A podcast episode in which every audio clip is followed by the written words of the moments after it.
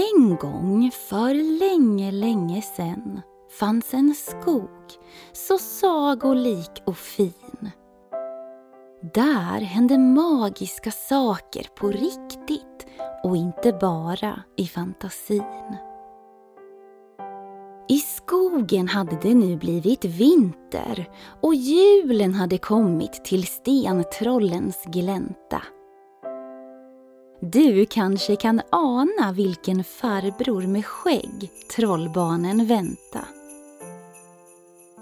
Men vad är väl en jul utan en smula kaos och så? I sagan du nu ska få höra händer underbara saker som inte alls är hittepå.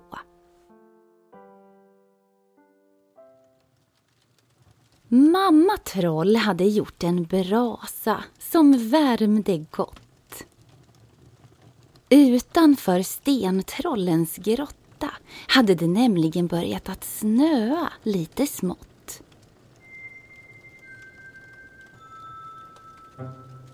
Mörkret höll på att sänka sig och trollbarnen satt vid fönstret och tittade på alla snöflingor. Flisan göt av att julen var på ingång och det gjorde också hennes lillebror. Men snart blev snöflingorna större och många fler. Vinden tog fart och snön vräkte nu ner. En snöstorm hade dragit in över sagoskogen med väldig kraft. Nej, nu får vi hålla oss inne, sa pappa Troll och tog fram pepparkakor och saft. Men just när familjen Stentroll skulle till att börja fika hände det mest sagolika. En svag knackning på dörren hördes och trollens fika stördes. Felisa gick för att öppna dörren. Och in kom renen Rudolf och den gulligaste tomtenissen. Den lilla nissen var röd om näsan och full av snö. Han såg väldigt trött ut och verkade väldigt slö. Kom in, kom in, sa pappa och stängde dörren. Mamma Troll hjälpte nissen av med den röda lilla kappan och frågade Hur är det fatt lilla vän? Och medan Rudolf fick några morötter att äta började den lilla nissen berätta att han och Rudolf hade varit ute och samlat in önskelistor från alverna i sagoskogen. När det oväntat blev snöstorm och nissen då fått massvis med snö i ögonen. Snart såg han ingenting överhuvudtaget. Och det var då det mest förfärliga hade skett. Nissen hade tappat taget om röda tygpåsen som innehöll alla önskelistor från alla alvbarnen. Och den flög iväg i stormen. Sen hade Rudolf fått syn på stentrollens grotta som såg inbjudande ut. Och här är vi nu, sa nissen med gråt och tjut. Tårarna rann längs hans små runda kinder. Jag är så ledsen, sa han. Det blir inga julklappar för alverna i år, tyvärr. Den lilla tomtenissen behövde värma sig och mamma Troll gav honom en varm kopp choklad. Han tyckte den var väldigt god och blev genast lite mer glad. Men så kom han att tänka på alla önskelistor som försvunnit och brast åter ut i gråt. Åh! grät han. Förlåt mig, förlåt. Trollbarnen tittade på varandra och log. De tänkte nämligen ge sig ut på ett litet äventyr i vår sagoskog. Vi tar eh, ut Rudolf så han får kissa, sa Flisa till sin mamma. Hon svarade. Ja, men kom in sen igen med detsamma. Trollbarnen nickade och tog på sig varma kläder. Ute var det ju trots allt ett riktigt oväder. Rudolfs mule var, som ni kanske redan vet, väldigt röd. Den lyste starkt som den varmaste glöd.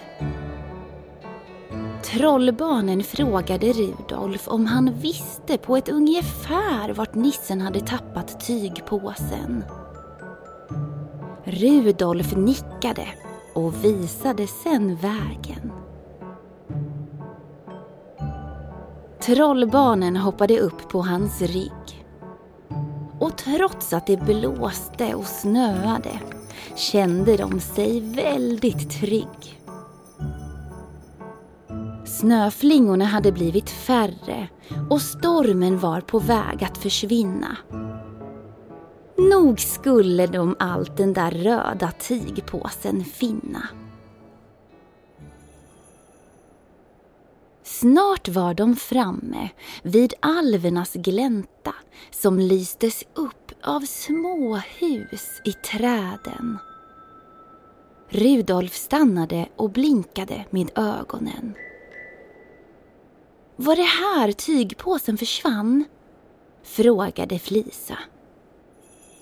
Rudolf nickade åt höger som om han något ville visa. Trollbarnen hoppade av och gick bredvid Rudolf med den röda mulen.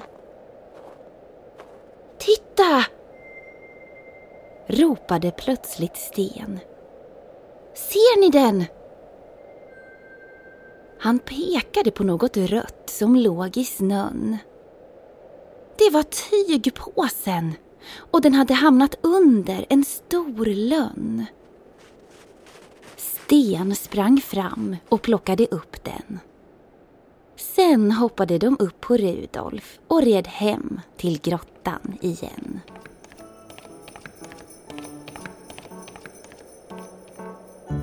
När de kom hem fick trollbarnen först lite skäll av mamma. Ni lovade mig att komma in igen med detsamma. Var har ni varit någonstans? Mamma Troll spände ögonen i dem medan hon höll hårt i sin svans. Förlåt mamma, sa trollbarnen i kör. Mamma Troll kramade om dem och bad om ursäkt för sitt humör. Det var inte meningen att skrika, sa hon sen. Men jag blev så orolig när jag förstod att ni försvunnit in i skogen. Sten tog då fram den röda påsen och gav till nissen. Och gissa om han blev glad igen. Ni är helt otroliga! Sa han och kramade om dem båda. Sen öppnade han påsen för att i den skåda. Jag måste bara se till att alla önskelistor finns här i. När påsen öppnades skimrade den av magi. Tomtenissen stack ner handen i påsen och började önskelistor plocka upp, en efter en. Nu måste vi räkna, sa han. Är ni snäll och hjälper mig? På den första önskelistan står det Timotej. Och här har vi Bellamir, Lyxeli och Erladur. Och på de här står det Tyril, Gurfur och Ilsedur. Efter dem följde Billy, Torion och Arven. Och på de sista listorna stod det Idun, Farion och Sven. Tomtenissen log och pustade ut. Tack vare trollbarnen fick denna julsaga ett lyckligt slut. Familjen Stentroll vinkade farväl till tomtenissen och renen. Som nu kunde återvända till julbyn och tomten. Har du skrivit någon önskelista än? Man vet ju aldrig när en nisse kommer och hämtar den. Och förresten, hann du med att räkna hur många önskelistor det fanns i påsen?